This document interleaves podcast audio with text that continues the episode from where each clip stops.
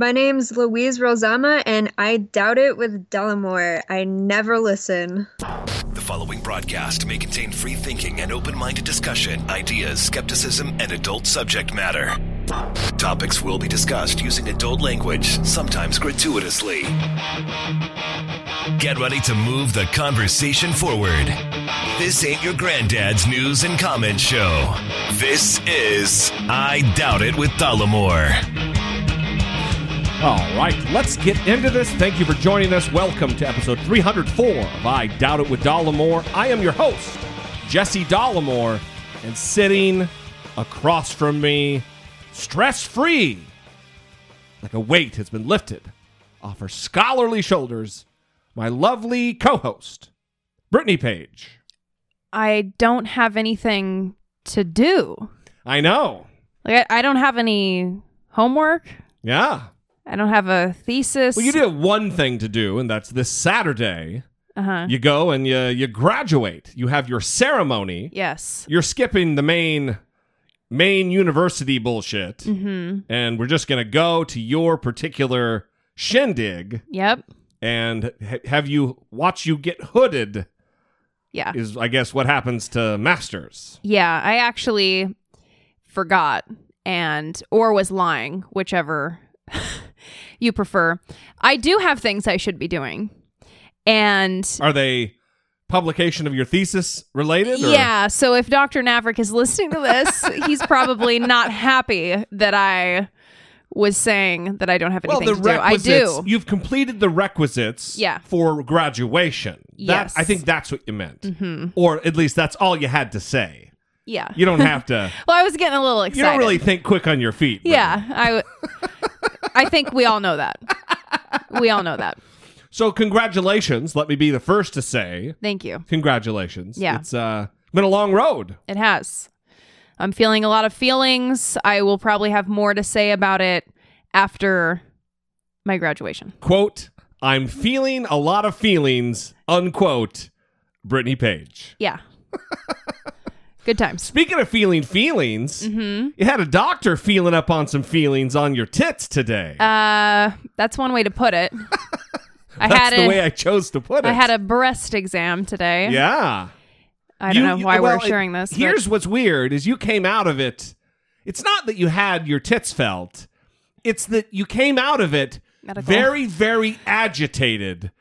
And for a reason that I think will surprise everybody. Okay, so I wasn't very agitated. I just think Come that this on. is very strange. Come no, I on. wasn't agitated. I just think it's strange. Well, I had a male doctor, and I didn't know that it was a male doctor. I just kind of selected one from the list. I didn't really look at the names. I think everybody there's a twist coming that no one's expecting. Okay, Go ahead. it was a man. Yeah.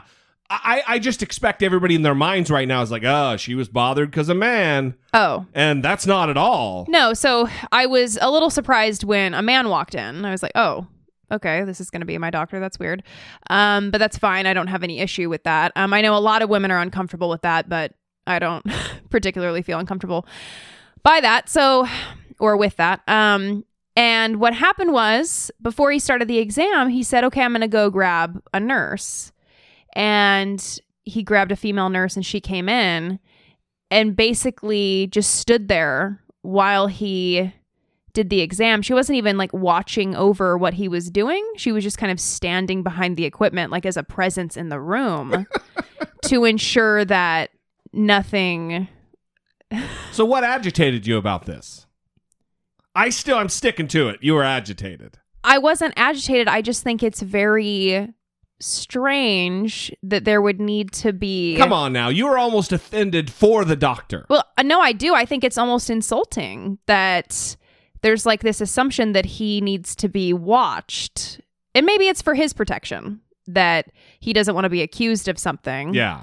Right. But I don't know. I just, I would feel very disheartened to spend a decade in school to then go out into the workforce and not be able to give a physical examination And without to be- being monitored. Have to be monitored by someone with half your education. Well, or just monitored at all. Right. And I know that we've we've done stories of asshole of today of doctors doing bad things. Asshole things. so they're not immune, but I don't know. There was something about it that just was strange to me. And if it was a precaution for on, on my behalf, I don't need that. I didn't feel uncomfortable. If he started doing something that made me uncomfortable, then he would have a problem. so I don't think that there's, Right. you know, um so I don't know. I wonder how common practice this is. yeah. Like other other female listeners, Yeah. if they've experienced this, because I can tell you, I've never had a female doctor have to go get a dude to come in and feel Yeah. my balls or whatever. Yeah, well, I was talking to my best friend, and she said that when she's had male doctors in the past, they bring a woman in. And so I think It's it. got to be a legal liability thing. yeah, I'm not sure. It's not like, oh, Dr. So and so has had two strikes, one more. He grabs one more set of genitalia uh, inappropriately and he's out of here. It's probably, we just want to cover our asses because we don't want a lawsuit. Yeah, is it only the straight male doctors that have that requirement too? Yeah, I don't know. Or I don't know. it's a question I'd like to throw out there. and and listen, if someone has had something happen in a doctor's office at the hand of a male doctor, I totally understand feeling like you want someone there to kind of protect that from happening Well, again. well, again though, if if that's the case and you do feel that way, then you should have a female doctor. of course. if you can't get over the anxiety that is produced from memories, like triggered kind of things. yeah, or then, if you just feel safer that way. yeah, then that's great because now you have the option. You well, I just want a female. Yeah, well, and, and I did have an experience when I was 16 and I went to the doctor for a sore throat. And he pulled up my shirt and was feeling my stomach and complimented me on my stomach muscles. And my mom was in the room, so I wasn't super concerned. But after he left the room, I said, Mom, why didn't you like comment on that? That was weird. She said, I was just waiting to see how far he was going to take it. Fucking hashtag raised by wolves. like, so when were you going to step in? Right. At what point? right. And with that, let's get to the one voicemail that I'm gonna play because it plays into something that happened this week that I wanted to talk about. Hey guys, it's Alexis calling from Huntington Beach. I'm sitting here, I, I guess, enjoying a few glasses of wine and I'm watching MSNBC. And of course, talking about everything going with Russia and the special attorney and everything like this. But, um, they're talking about the comments that were made, um, that became public today that I guess Paul Ryan tried to keep a secret about Putin having two people on the payroll, obviously Trump being one of them, but another one I find very concerning is I believe he's also your congressperson, but Dana Rohrabacher.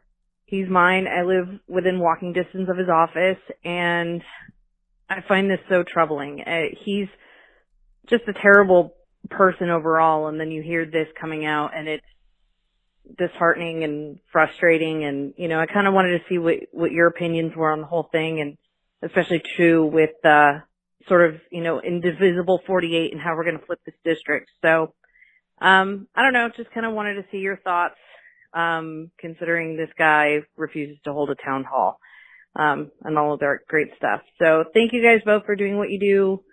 You both are taking care of biz thanks bye Yeah, Nice. taking care of biz. Mm-hmm. Well, thanks for the call, Alexis. Uh, I, I would say first, let, let's do this. Let's get to. I have audio of a Washington Post reporter. His name is Paul. No, his name is uh, Adam Entous, and I, I have the name of the clip, and it says Paul Ryan, so I just read Paul Ryan because Mhm. you know I'm a That dumb guy. happens. That happens.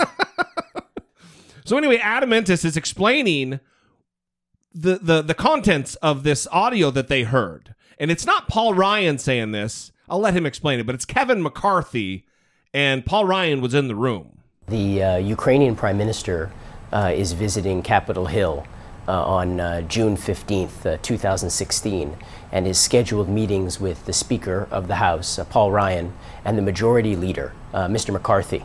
After that meeting, after the Ukrainian Prime Minister leaves, Paul Ryan, Mr. McCarthy, and other Repu- top Republican leaders have a private conversation in which they initially start off by discussing what they had heard from the Ukrainian prime minister, which is basically Russia's role meddling in European and Ukrainian politics. Uh, the day before this meeting uh, with the Ukrainian prime minister, uh, the news breaks, the Washington Post breaks it, that uh, the DNC has been hacked by the Russians. So McCarthy uh, uh, basically takes the conversation and turns it to what is happening in the United States. He uh, begins by saying, I'll guarantee you that's what it is. The Russians hacked the DNC and got the op research that they had on Trump. And then McCarthy laughs. McCarthy then adds, There's two people I think Putin pays Rohrabacher and Trump.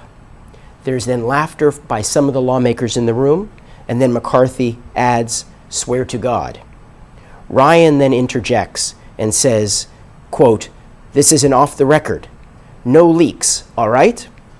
Ryan then adds, This is how we know we're a real family here. We first approached uh, Ryan and McCarthy's offices uh, to tell them we were publishing this. Uh, and we told them what we were going to have Ryan and McCarthy saying. And their response was to say it never happened, that there was no conversation like this. They said that it was untrue, they called it fiction. Later, we told them that we had a transcript of the conversation. And then uh, they suggested that the transcript was false, that it was maybe even made up. Certainly inaccurate, they said.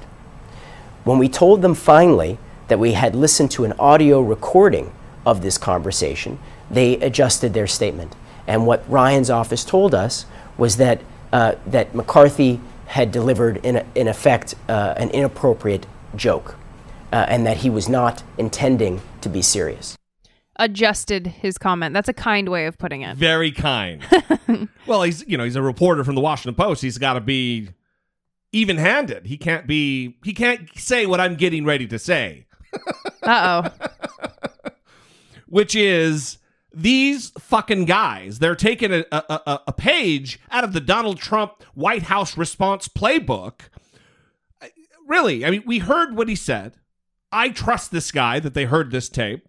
I think that they are respected, well respected journalists with a track record of accuracy. And when they approach him, oh no, no, no. That's that's a lie. That's a fiction. No conversation happened. Oh well, we have a transcript of it. Oh well, no, no, the, the transcript is wrong, inaccurate, uh, maybe just made up altogether. Well, actually, we heard a recording of it with your voices so we know it was said. Oh, well, in that case, I guess my previous lies don't don't don't pay attention to those. He was just telling a joke. Right. Just you know, one of those good old jokes. Mm-hmm. They're fucking liars. Yeah. This is the Speaker of the House of Representatives and the majority leader of the House of Representatives. Mm-hmm. Now, to talk about the substance, Dana Rohrabacher is a do nothing jerk off. He is my congressman. He is Brittany's congressman. And he does have a cozy relationship with Russia. He went shortly after the fall of the Soviet Union, 1991 or so, and he has been a little too cozy with the oligarchs and the leadership in Russia. And I really hope that someone will use this as a as a, a stepping stone to run against him here in the 48th district of California because he is not good. Well, one, he's not good for the district, but generally, he's just not good for America to have someone who is sympathetic to an opponent of democracy like Vladimir Putin. And that is exactly what he is, just like Trump. And for McCarthy, to say, you know, which may have been a joke. Fuck, I wasn't there. I don't know. But for him to say something like this, uh, it's suspect. Yeah. That the inner workings of the Republican Party, they do know that Trump's up to something. That Trump does have problematic, troubling ties to a thuggish, brutal, murderous dictator of Russia. So Thanks for the call. Sorry to bum you out, everybody, but that is just the way it is. So that is going to be it for the listener communication. We appreciate you guys. Like I said, we'll push some of those calls to next time. We appreciate it. If you'd like to call, if you'd like to communicate with the show, 657 464 7609. Of course, you can always email a voice memo from your smartphone to I doubt it at dollemore.com. We would appreciate hearing from you very much. Before we move on, I want to take some time and thank our sponsor, Suji's Korean Cuisine, for their support of the show. We're always going to have a soft spot for our very first sponsor. And we would encourage you guys that if you want to support the show, to support them, go out to Target in the deli section and pick up their their packaged meals, which are top notch. It isn't just Target though. It's also HEB and Costco's in the southeast, and they have the the sauces that you can get on Amazon. So it's Suji's Korean cuisine. And again, you want to go to that refrigerated section, not the frozen food section. That is right. Right. And we've had some people tweeting us saying, Who's your sponsor? We're saying Suji's Korean Cuisine. That's right. Suji's Korean Cuisine, Korean inspired, made in the USA. Additionally, our show is sponsored by and supported by you guys, our listeners who are generous enough to give of their hard earned dollars on Patreon and PayPal. We wouldn't be here without you guys and your support and your loyalty. It is a special thing that we have here being so close to our listeners and being supported by you guys. And we we can't say enough about how much it means to us and how much it does help. Every little bit goes a long way and we appreciate it. If you too would like to sign up and join our Patreon family, go to dollemore.com slash Patreon or dollemore.com slash PayPal. We do actually have a couple names to, to, to mention. New patrons in between last show and this. Sandra. Sandra. And Ruth. And Ruth. Thank you guys. You are awesome.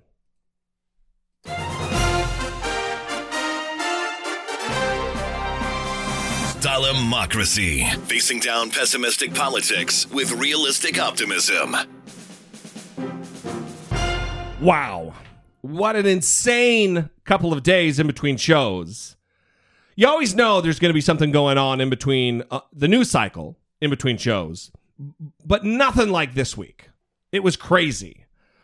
We when we last left you, Donald Trump had fired James Comey and then threatened him on Twitter. And since then, we have learned that he gave Russians top secret information. Then the vi- only hours later found out that he pressured Comey. Donald Trump pressured the the the the, the then director of the FBI to dropping the, the, the investigation into Mike Flynn. And then we find out that a special counsel has been named to investigate with the Justice Department, and also that Comey kept notes. And who knows what else is involved with that. So there's no pretty way to do this. Uh, there's so much happened. We're just going to kind of fucking throw it out there at you and talk about it clip by clip. First, Lo, let's talk about Spicer and his enti- the entire White House reaction to the claim the Donald Trump's threat that there might be tapes involved because the White House has been irresponsible in their reaction to this, just maintaining the we're not going to talk about it. They're not denying, they're not affirming, they're just being dicks. As you know, several Republicans have joined Democrats in seeking additional information from the White House in writing about the existence of any tapes, producing the tapes, and any further information about the uh, potential uh, taping of conversations. Is the White House intending to cooperate with those requests and furnish that information as requested in writing? I think I made it clear last week that the president has nothing further on that. Hunter. Wait, wait, wait.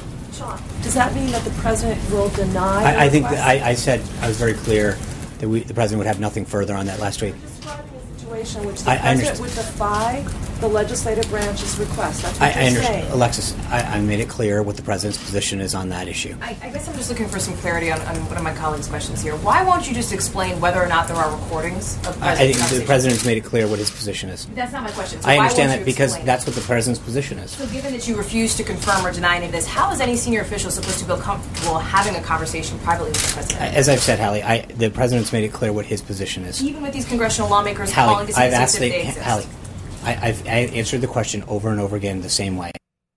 This is unbelievable. Yeah, but you haven't answered the question. Yeah. So you're giving a, the same response to the question over and over again, but you're you're not actually giving an appropriate response to the question. Or even an inappropriate response. It's not an answer, I guess, is, is what you're saying.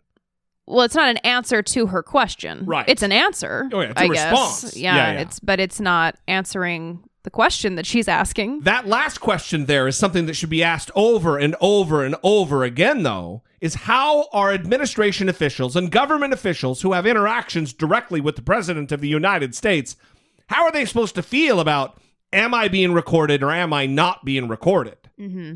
There needs to be an answer. Yeah. And they're just, it, it- is a, a very bold and arrogant to presume that they're in a position to not have to give an answer Yeah. to not just the press because by giving an answer to the press they're they're answering the american people mm-hmm. those are how we get our questions answered is through the press Although I, be- I believe that Donald Trump believes and has surrounded himself with people who believe that most Americans don't care. yeah yeah that's probably true And so they make themselves feel better by telling themselves that. Right. That people don't actually care. That they're doing the right thing because no one cares.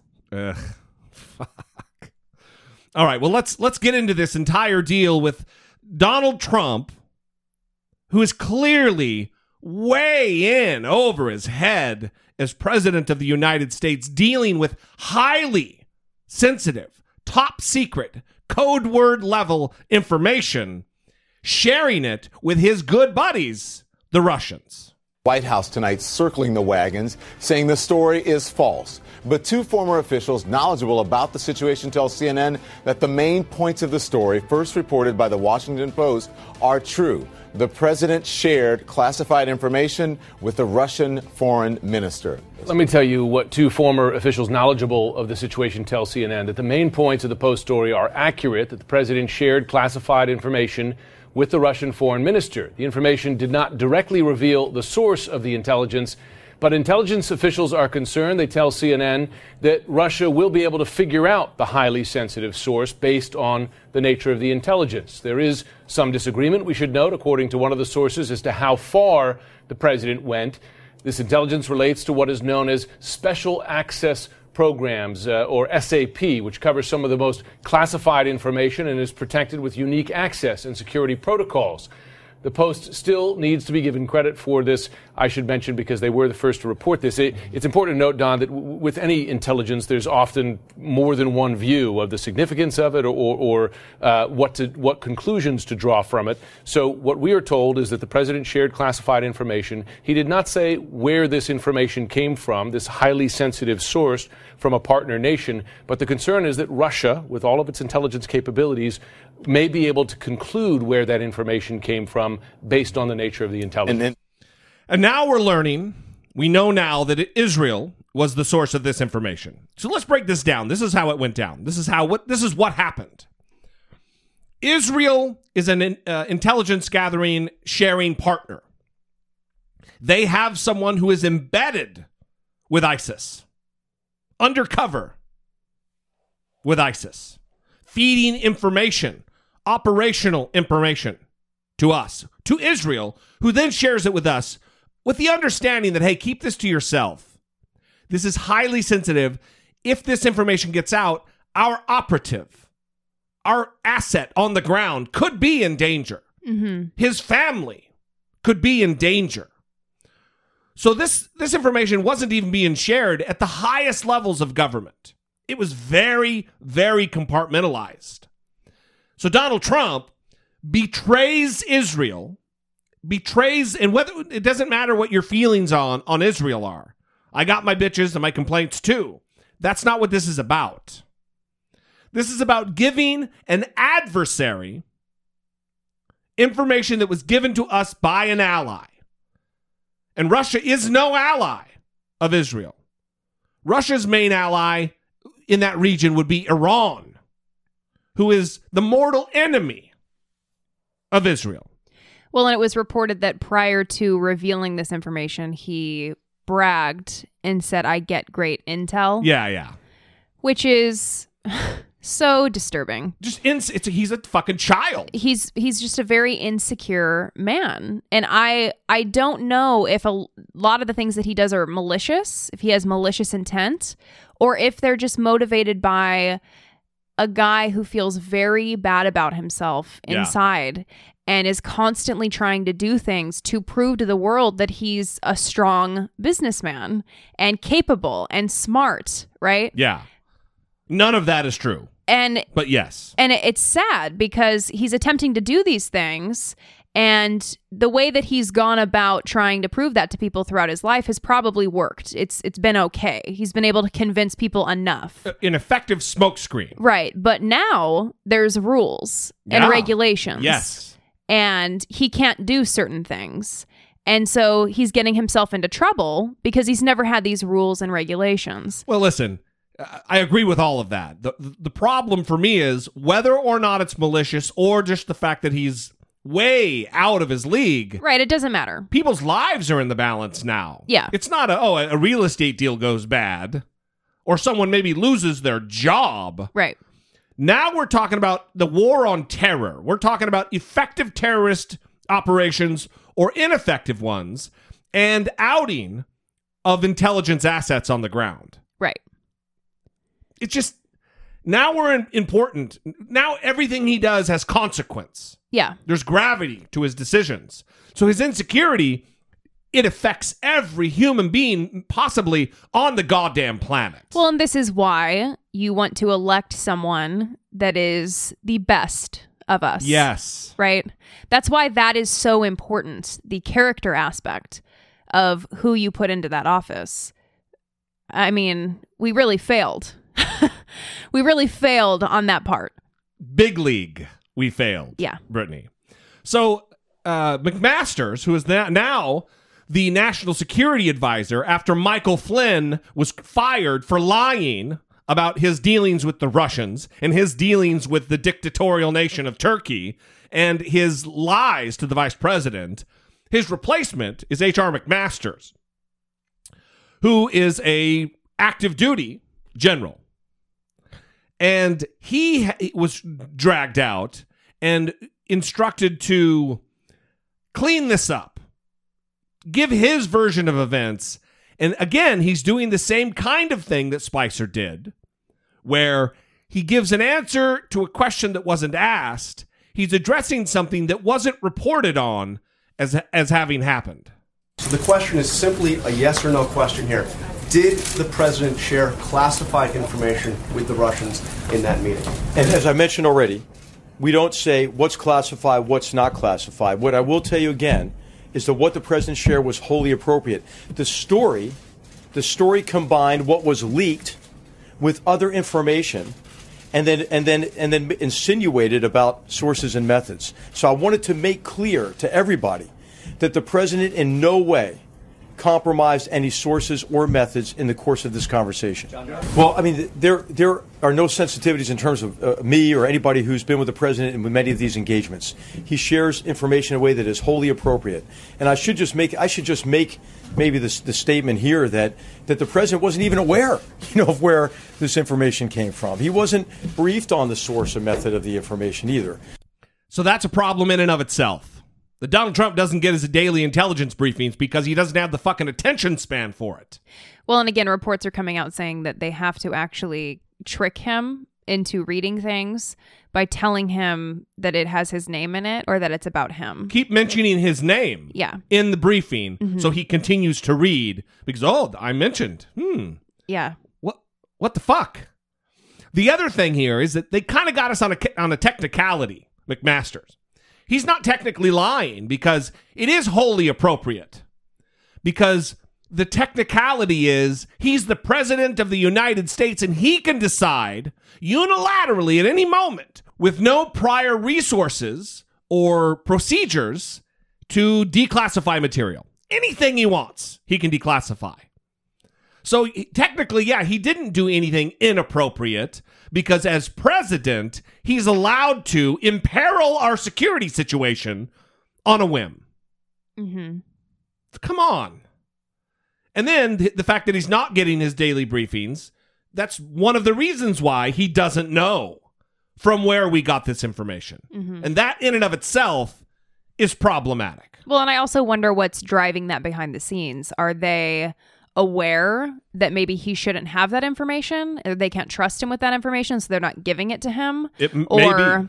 I wonder what's what's going on.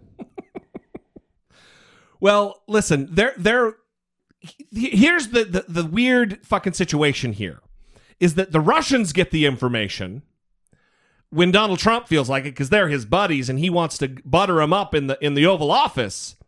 But uh, the press has the inf- information and they're told don't share that.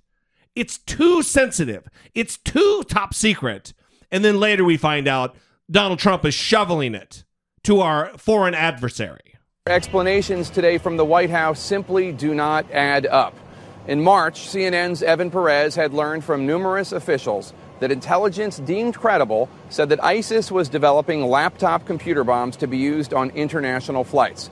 Before reporting this on CNN, Perez talked to Trump administration officials who cautioned Perez and subsequently CNN executives to not report certain details about the threat, including the city from which some of the intelligence was collected. By reporting the city's name, Trump administration officials insisted that would tip off American adversaries about sources and methods used to gather the intelligence. It would, they insisted, get people killed.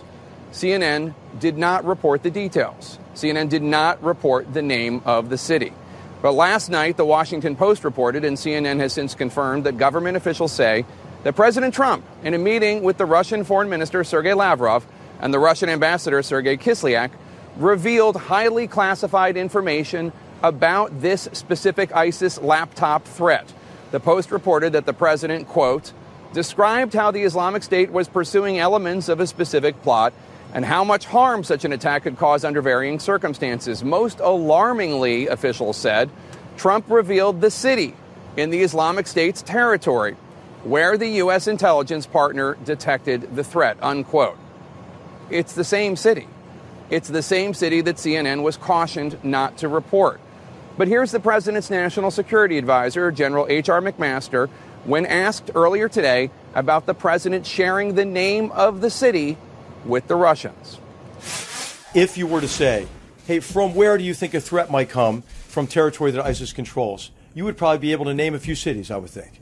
And so it, it was it, it was it was nothing that you would not know from open source reporting in terms of a source of concern.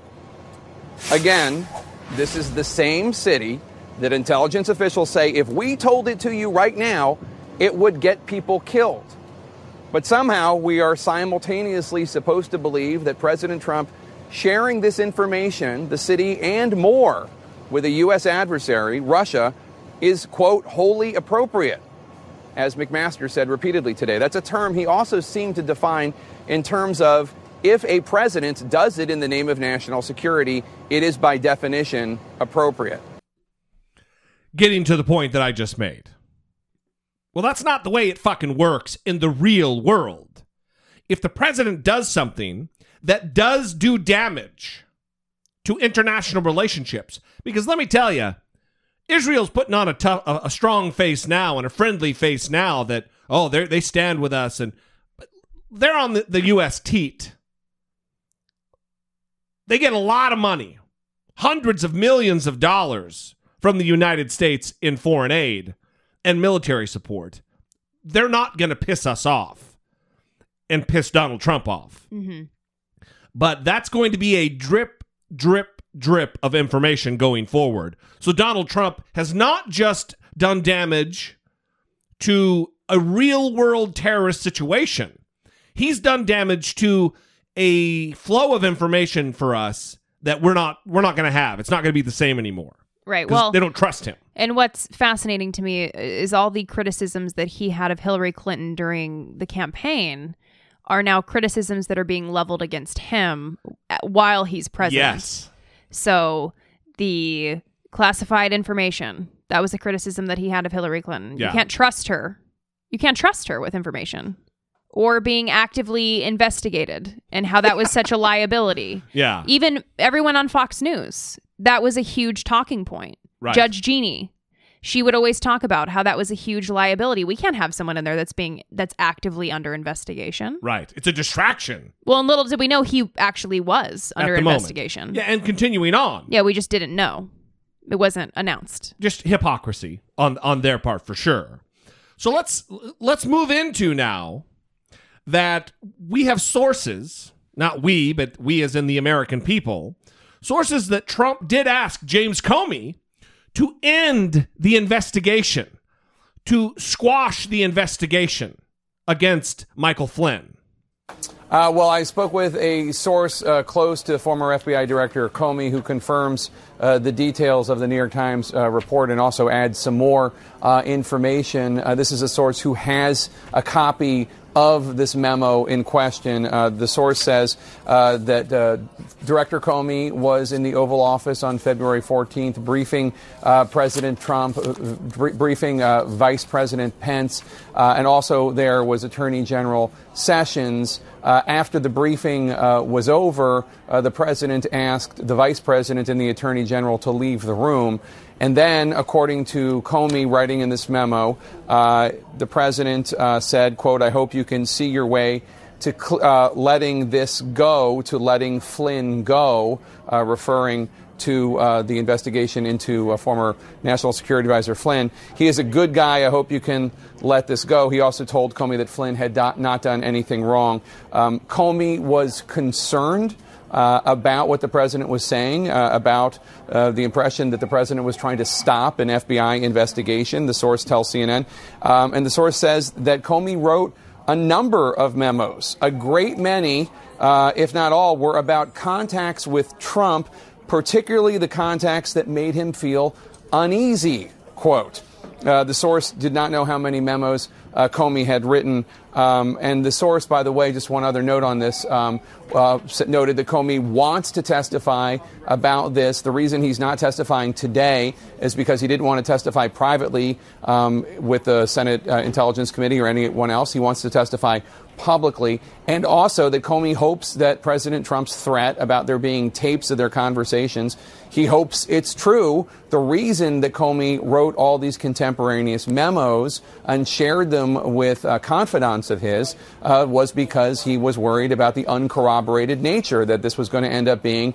Uh, he said. He said, uh, and he hopes that there are tapes, and he, he would love to have them, the source said. Wolf? So I'm not Wolf, but um, Back to you, Blitz. the Washington Post is reporting tonight that James Comey used to actually prepare for his communications with Donald Trump. yeah. And this was because he was so concerned about Donald Trump's lack of regard for ethical or legal issues. Yeah. Um, Just no standard at all. Yeah, or legal and ethical constraints, boundaries. And he wanted to be polite in his interactions with Donald Trump, but he also wanted to draw that line and and make a boundary. That's tough to be firm with not only your boss, but the president of the United States. Exactly. And and so he was trying to to balance that. Yeah. So the New York Times is reporting tonight all these new reports. I know. that President Trump called FBI Director James Comey weeks after he took office and asked him when federal authorities were going to put out word that Mr. Trump was not personally under investigation.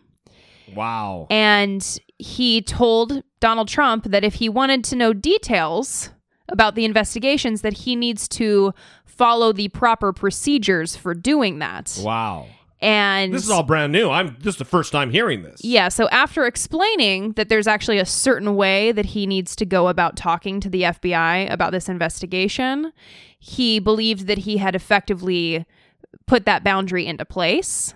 And then shortly thereafter was fired. Um, Once you create an impediment to Donald Trump feeling like he's influencing you, he's going to fucking shit can you.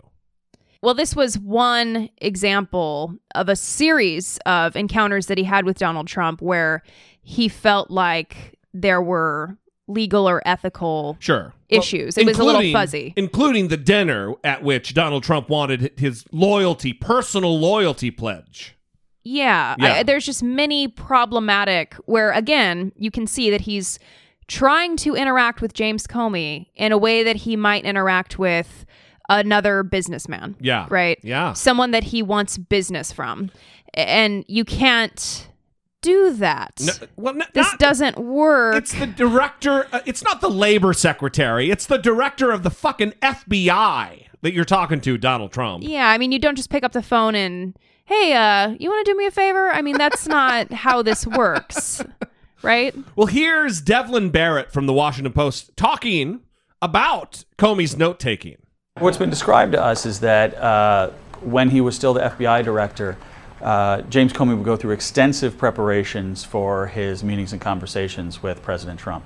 Specifically, that he would do what one person uh, described as a murder board, which is a term from academia about uh, preparing for a really tough oral exam. And he would have his close advisors, you know, sit him down and throw questions at him and try and see if he could either, you know, rattle him or get him to say too much or, you know, uh, say the wrong thing. Because what we're told is that the reason the director did these things, did this practice, was because he was very concerned that uh, the president might cross some boundaries, some ethical boundaries at a minimum, maybe some legal boundaries as well, in terms of a president in the middle of an investigation and an FBI director leading that investigation. And so what we're told is that he really wanted to be sure that, that he did two things. First, uh, don't say anything to anger the president, don't say anything to spark a confrontation in any way, but also make sure that he didn't cross any lines into revealing too much or saying too much to this person who he, his concern was would press him to reveal things he didn't want to reveal. He didn't want a lot of people to know that these meetings were even happening because he thought even the knowledge of the meetings could, you know, influence people's opinions about the independence of the FBI, about his independence, about what the White House was doing. It was important to him that this remained uh, limited to a very small group. We were also told an interesting detail as to what happened after the conversations, which is that he would make every effort to start taking notes about what was said immediately after leaving uh, the meeting or, have, or leaving a conversation. And so, in at least one instance, that meant, you know, as soon as he got in his car, he was just scribbling down notes uh, very quickly. And what's been described to us is the notes themselves, uh, for some of them, are incredibly detailed. Uh, exact quotes, uh, lots of very particular uh, accounting of the conversation. And you know, I think the folks who are describing this to us, to be clear, are, are, are very much supportive of Director Comey and don't think he should have been fired. But as it's been described to us, it just shows the degree of sort of lawyerly preparation he put into this and the degree of lawyerly documentation that came out of these conversations. I mean, think about this. Yeah. This is the FBI director who's getting a team of people together to do a question and answer because he Pre, like a pre-run, like a debate prep. Yeah, because he feels that he needs to prepare for how to respond to the president who's going to be crossing the line with him Yeah. and saying things that are making him uncomfortable and causing ethical issues Ethical and or legal issues. yeah, th- he need he needed to practice how he was going to address these things. That's unheard of because we have a fucking man boy as president. And then not only that, after he would interact with the president, he would immediately be taking notes as soon as he got in the car sometimes. Right, right. So there were things that he was repeating to himself, right? And he couldn't write it down in front of him because he wait a minute, why is he taking that notepad out and writing while I'm talking, right? So he had to be like a therapist. You can't you can't write while they're talking. They're wondering what you're writing down. Oh, you have to Is that about me? Yeah, you have to wait until they leave and then write all your notes down really quick. Right.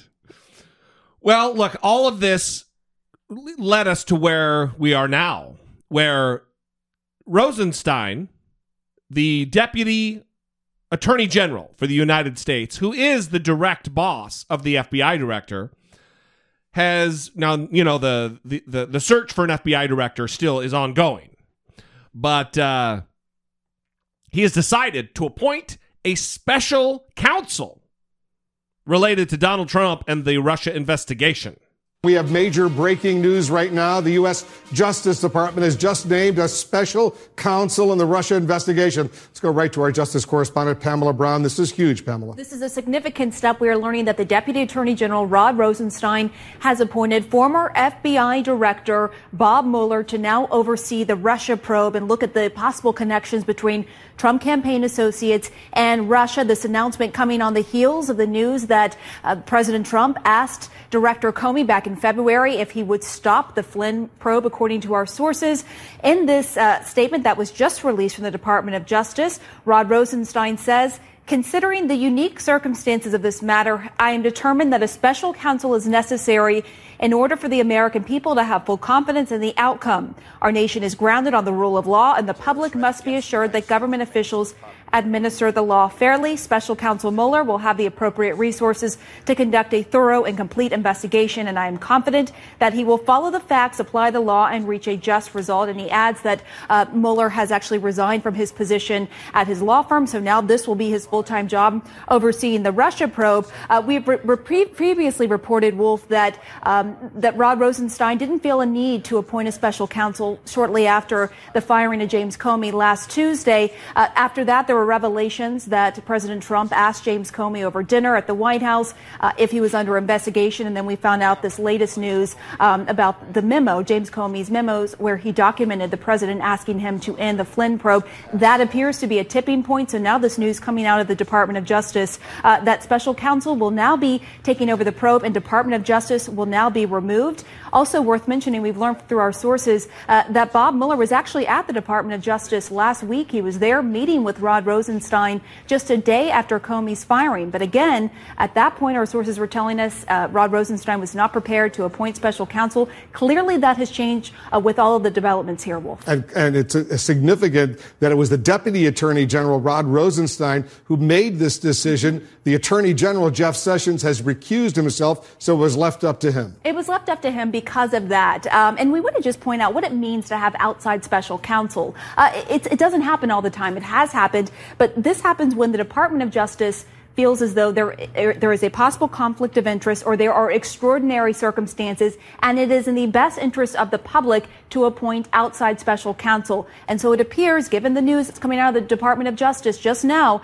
that, that the department feels that way and therefore it is important to appoint this former FBI director, Bob Mueller. He was appointed by uh, President Bush in July of 2001, just before 9-11, um, and now he will be overseeing this Russia probe. And from all accounts, Bob Mueller is a very stalwart, stand up fucking guy. Everybody has only positive things to say Mhm. about him. Yeah. So much so that, you know, he was a, a, a- an FBI uh, term, director's term is 10 years, and he was asked to stay on by President Obama because he was such a stand up guy. Mm-hmm. So let's explain, let's really kind of tackle here the gravity of what happened. Because only last Tuesday, Rosenstein said, no, there's no reason right now for a special counsel. I don't think it's justified. We're not going to do that. And in between, just three or four days, all of the information, the revelation about the Comey memos, the fact that Donald Trump was asking for loyalty pledges, the fact that Donald Trump was asking for James Comey to not continue to drop the investigation, effectively obstruction of goddamn justice, leaning on his subordinate, a man whose career he has in the palm of his hand, clearly, since he fired him leaning on him that his your your job is at jeopardy if you don't do what I say because I'm the president and you work for me. These things are important enough that they they changed the mind of Rod Rosenstein from a no to a yes in no time at all. Mm-hmm. It's a big deal. Now, some are saying that this is kind of a it's going to be a bummer for people who are on the anti-Trump side of things because it will there's not a lot of transparency. That's not always the case though. and that it's going to move very slow. That's also not always the case. I think that there's so much public interest in this that they're going to be forced to keep the books open and give us updates. Yeah. I just I get that vibe because this is momentous. This is historic. Right. What's happening? Well, and the tide is turning. Republicans are starting to realize maybe it's not best for me to continue to support Donald Trump. Right. Maybe that's not going to work out for me in the future. like I said last time, that there is going to be a time where the support for Donald Trump from the elected officials is going to erode, and we're witnessing it already. We're witnessing it erode. Mhm. Now, uh, I almost called him Chelsea Graham. Lindsey Graham isn't and hasn't been a giant fan of Donald Trump, but he had some interesting uh, analysis being interviewed about the special counsel. So I've always believed that a counterintelligence investigation did not need a special prosecutor or counsel. A criminal investigation might. Uh, the Deputy Attorney General decided to appoint a special counsel, and one of the results of that, the ability of Congress to call people who may be witnesses uh, in an investigation conducted by Mr. Mueller, is going to severely restrict what we can do. Did the Deputy Attorney General confirm that it is now a criminal investigation? I never got to ask my question specifically about that.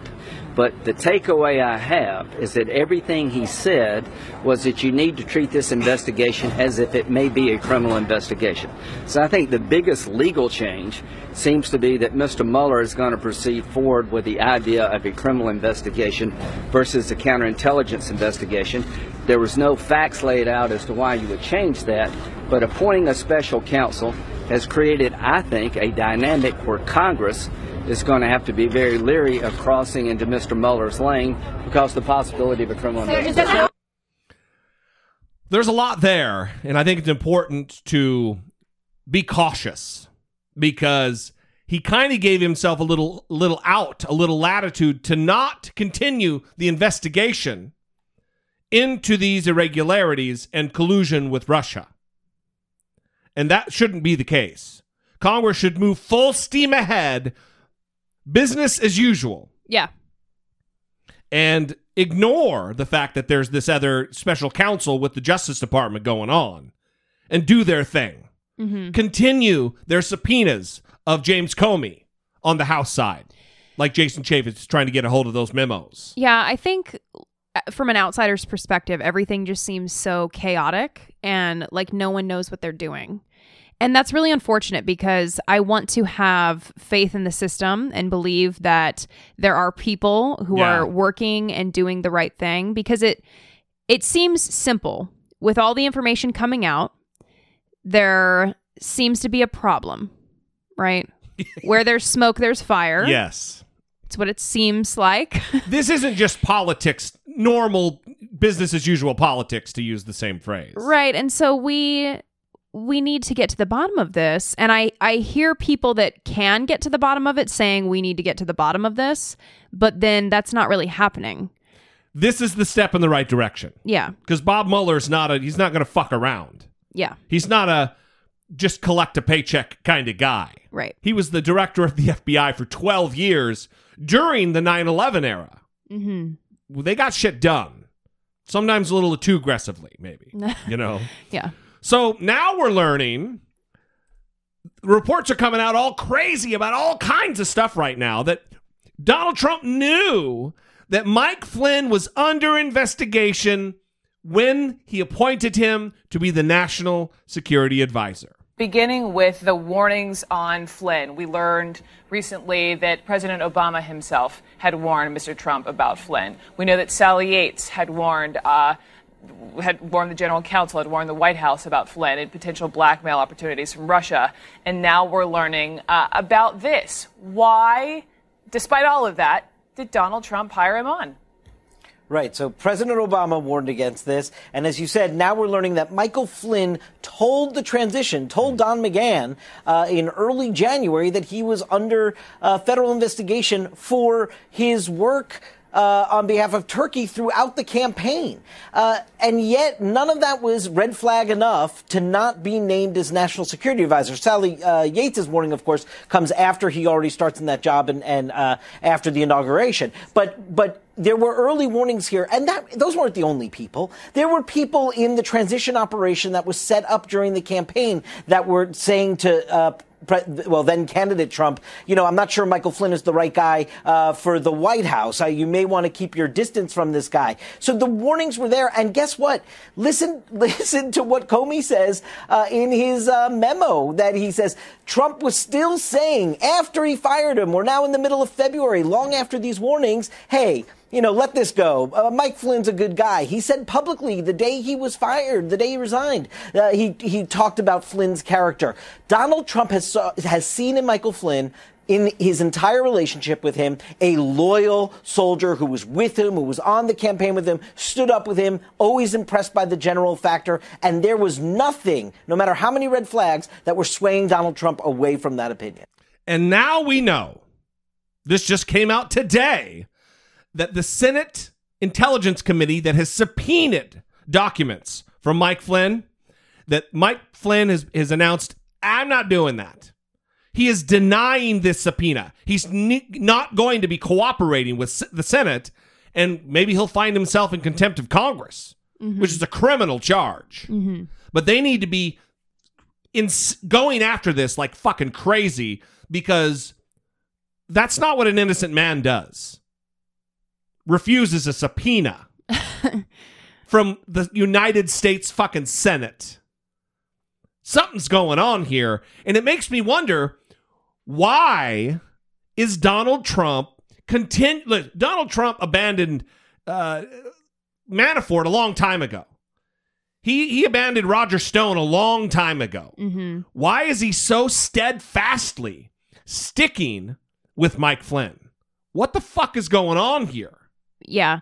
I made this comment to you recently because wouldn't it be hilarious if there were no connections whatsoever? There were there were no ties to Russia through Donald Trump at all. There was no connection. right. But because he's such a goofball and cannot handle any negative media attention that all this has just been about trying to protect his ego and make everyone like him yeah, and say positive things about him. it's very likely that that we wouldn't be where we are right now if it hadn't been for Donald Trump and, and his fucking Twitter account. Yeah, he has done this to himself. Absolutely. He has made this so much worse than it would have yeah, been because yeah. he can't keep his mouth shut.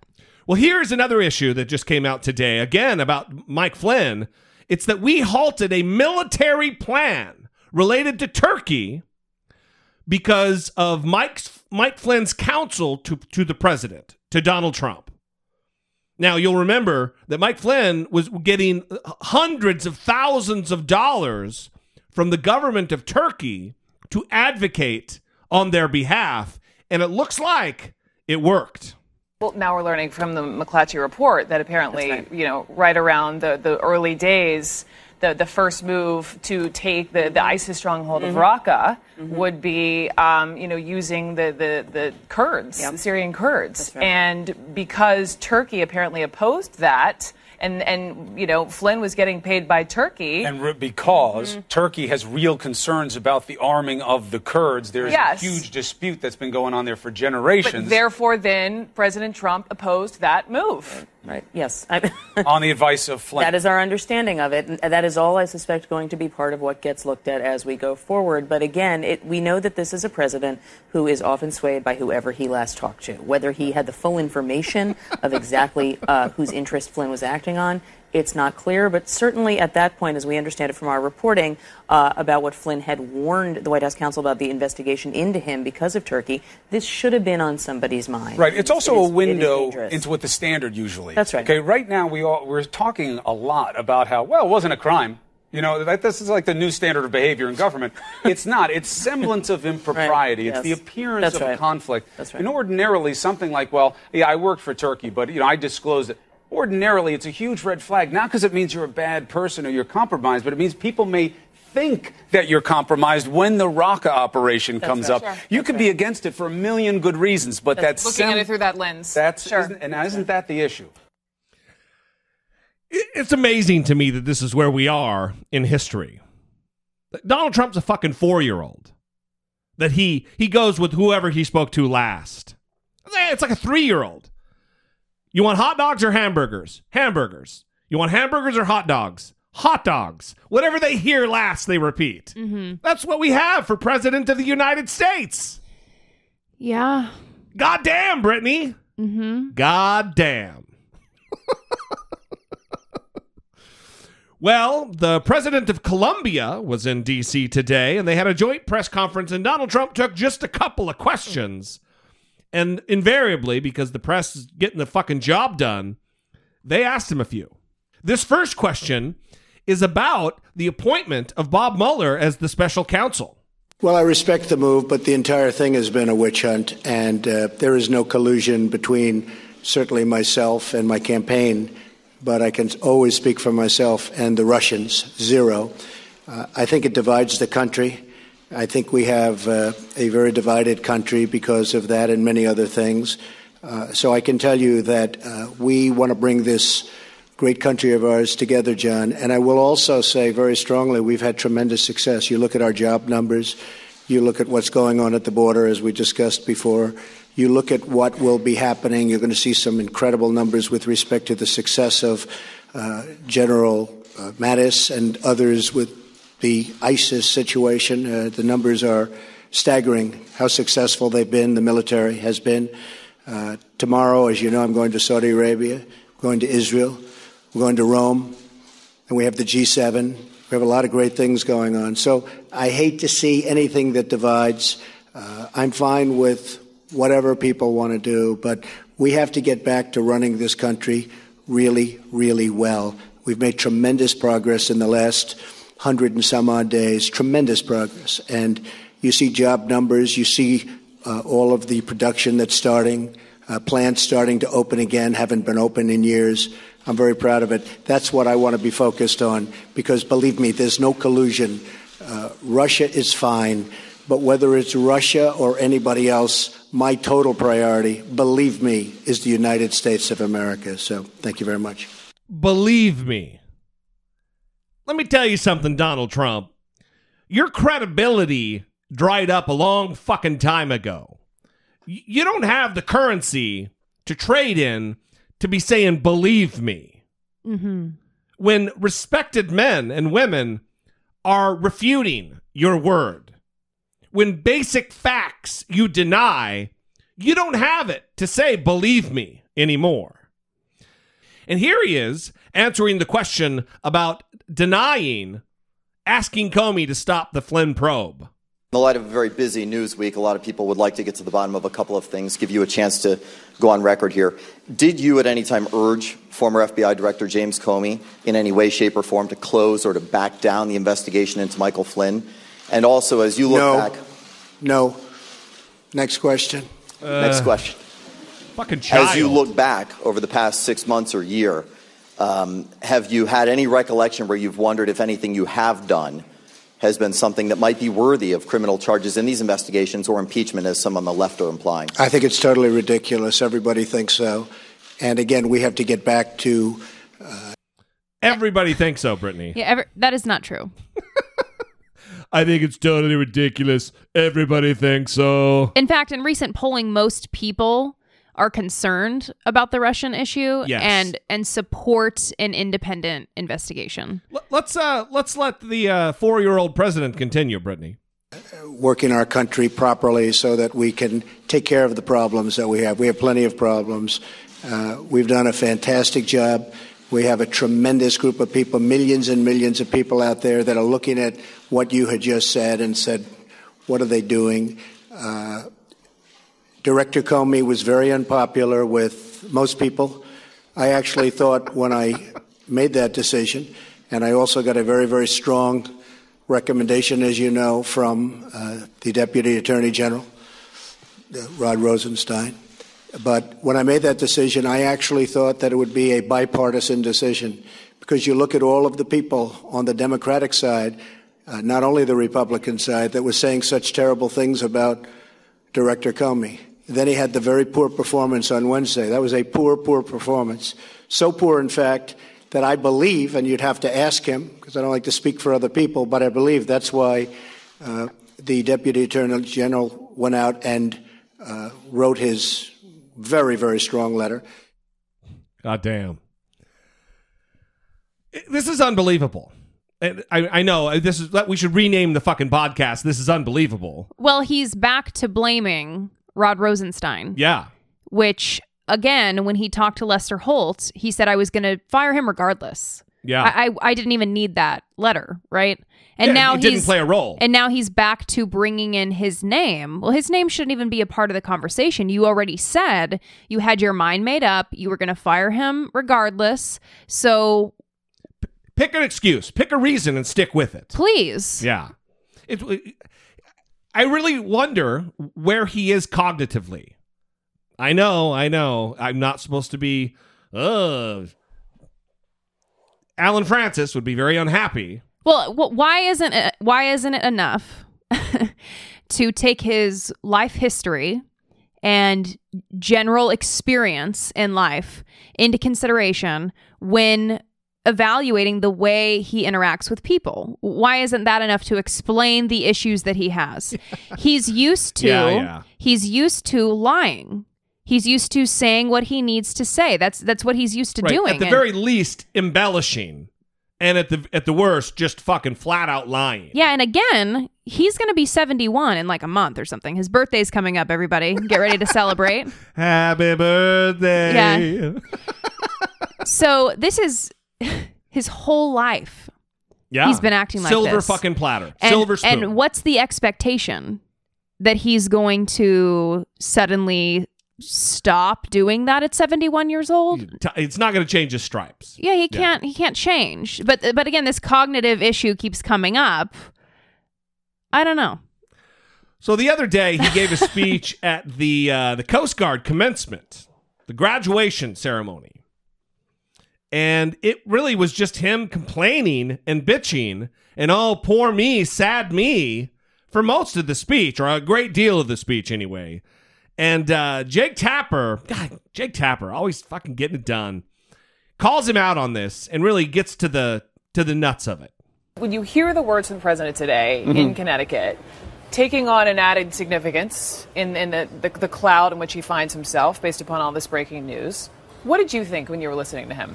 Well, my first reaction is he's speaking to graduates of the U.S. Coast Guard Academy, and these are men and women who will be on the front lines of protecting the homeland. Um, this is their com- commander in chief. yeah, and they will be literally uh, in boats in the middle of the night, uh, fending off uh, narco traffickers, whomever. Uh, it can be a very dangerous job, and I'm not exactly sure. The president seemed to be complaining and expressing a degree of self pity, and I'm not exactly sure what these people who are about to put their lives on the line are supposed to feel pity about. So that's my first reaction. um, my second reaction is. Um, four U.S. presidents have been actually literally assassinated and killed. So I, I think that there are people who have been treated worse than President Trump has been. Um, but more broadly speaking, when it comes to a president who has been treated unfairly, I mean, that president led the charge claiming that the first African American president was born in Africa, um, which is not only a charge that is false, but it is not a little bit racist. So I don't really understand why. That appeared to be scripted. That didn't appear to be an ad lib. Maybe I'm wrong. Um, but more broadly speaking, every single one of the president's wounds is self inflicted. Every single one of them. Um, so I don't really understand the propensity for self pity at a time like this. It's a time for him to get it together, get back to work on behalf of the American people and the voters who are counting on him, the people who went to the polls in droves uh, because they want to be. Uh, have their jobs restored, who want their borders protected, who want to be safe from terrorism, who want the swamp drained. That's why he's there. Um, and honestly, I don't, if he's worried about a few harshly worded editorials, I don't, I don't really understand what the problem is. That's just my. You asked my reaction. That's my reaction. It's quite the reaction.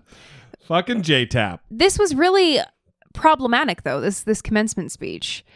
He is so singularly focused on himself that it Yeah. is so hard for him to talk about anything else or even I just take a step back and try to say something that these people can relate to Right. because they don't give a shit about how hard you have it, guy. Right.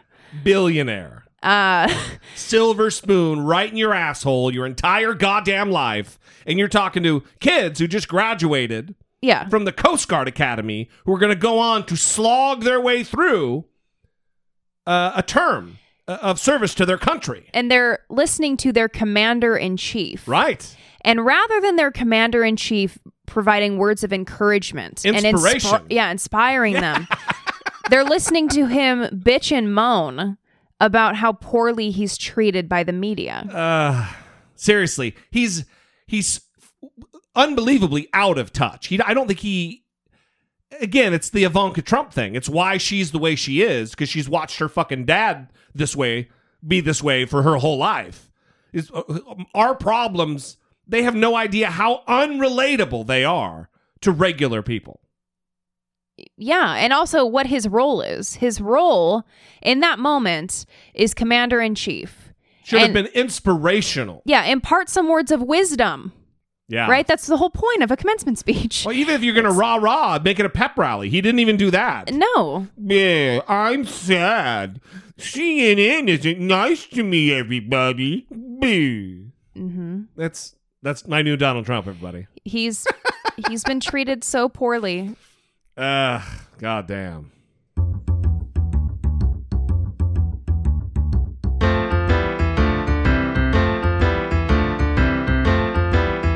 It's the asshole of today. So you're a little torn on this. You don't know who is the asshole of today in this situation. Yeah, there's it's a binary. Well, maybe it's not a binary choice. Maybe it's maybe it's both of them. But I kind of want to get the vibe of everybody. So Brandon Vezmar from Austin, Texas, and unknown woman who didn't want her name released went on a date. And they went to see Guardians of the Galaxy in 3D. Sounds like a horrible time. We saw it regular. Yeah. I don't like the 3D. And it did not go well because apparently 15 minutes into the movie, she started texting. And this is one of his biggest pet peeves, he says. All right. So, what he decided to do was sue her for the cost of the ticket. The movie, the 3D he, ticket. He wants to be reimbursed. So, he wants $17.31. Yes. It's a very odd amount. Well, it's probably with tax. And he, he wants to be reimbursed for this because he felt that her behavior was very rude. And he actually texted her. And Yeah, read read the text exchange. It's great. Okay, so here's the text exchange. Your behavior Saturday was not only rude, but it cost me money. I want you to compensate me for the $17 movie ticket and the $4 pizza. Will you do this, or do I have to pursue the money in small, small claims court? I can file online from my laptop, and I'm willing to do so. Your behavior was wildly out of line, and I'm happy to pursue putting you on the books for it. Wow. She says, Are you serious? My best friend needed me right away, and you said my phone was driving you crazy. Then I felt so uncomfortable. I can't believe you would take it as far as going to court. This is insane. Yes, I'm absolutely serious. You are out of line. So what happened was she was texting. He said, "Hey, get off your fucking phone. It's driving me crazy." And she left him there, and he had to get a ride from someone else. So one, oh, and then also she's I've read that she's um, thinking about getting an order of protection Yeah. because uh, he's contacting her sister, trying to also get the money. Yeah. Which that see if it was just the other stuff, I would say she's the asshole. But now that he's like contacting family members, uh, now he's in more asshole territory than he was originally. Well, I think that a lot of people forget that time is money, right? So he how much time has he already spent Yes. dealing It's with this, not worth the worrying 17. about this? It's like when I see people selling like a laundry basket for $4 on a Facebook page. You could probably find $4 Yes. blowing in the air outside. Yes. Just what are you doing? Yes. No, just throw it in the trash. Exactly. you don't need to go through the trouble of meeting up with someone for $4. yeah, my time is worth way more than that. I'm not I'm not fucking around with that. But, But, uh, well, I want to say, okay. I want to say, she may have been trying to flee the situation, right? There are times where people say, "Hey, call me," and like act like something's happening. Oh, I need to get yeah, out of this. So sh- maybe maybe he was such a creep-tastic that she's like, "Hey, text me, and I, Yeah. I'll act like it's an emergency and get the fuck out." yeah, and it, I'm safe to do it while we're in the movie because maybe he'll just stay for the movie, right? And I can leave. Hmm. But the pizza didn't go well, guys. I Help me out Didn't here. even think of that. Well, I've been on the receiving end of those phone calls. I just um, I have such a uh, I feel such animus Yeah. against text movie texters. Yeah. That you know, I just hope they choke and die on their popcorn. Oh wow. I just don't like them very much. I I guess is what I'm getting at. That's that's not liking them a lot. I don't like them a lot. Yeah. I've kicked the back of seats Mm. to get their hey, knock it off. Mhm. Your phone's shining white bright light in my goddamn face. Calm Yeah. it down. Yeah. Maybe I need to calm down. I think that would be good. But who's the asshole here? Is it both of them? Is it one of them? I'm leaning toward Brandon. Of course you are. You're the woman. What? You're just taking the side of your gender. No, I I'm not taking it for Brandon. I think he's a crazy person.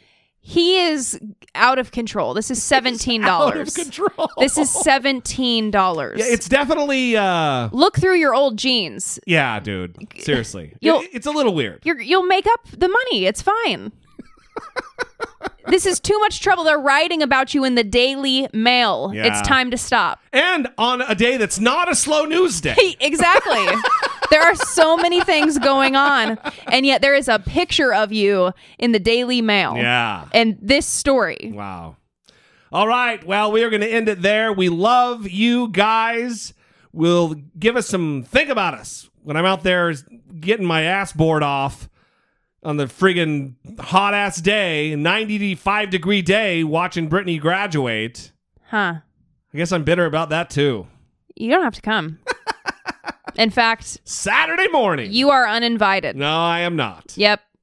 I'm gonna, be like, I'm gonna be like Brandon. I'm gonna be No showing ticket up for you. uninvited. I'm gonna be attaching myself to your family. Ticket revoked. showing up. We love you guys. We appreciate you. Thank you for tuning in twice a week or as often as you do. If you would like to support the show other than listening twice a week, one, you can always review or rate us on iTunes. That is super helpful. But there's also Patreon and PayPal. Go to dollemore.com on the left hand side of the page. Support the show. Click that button. There's all the ways. We'd love to have you join us.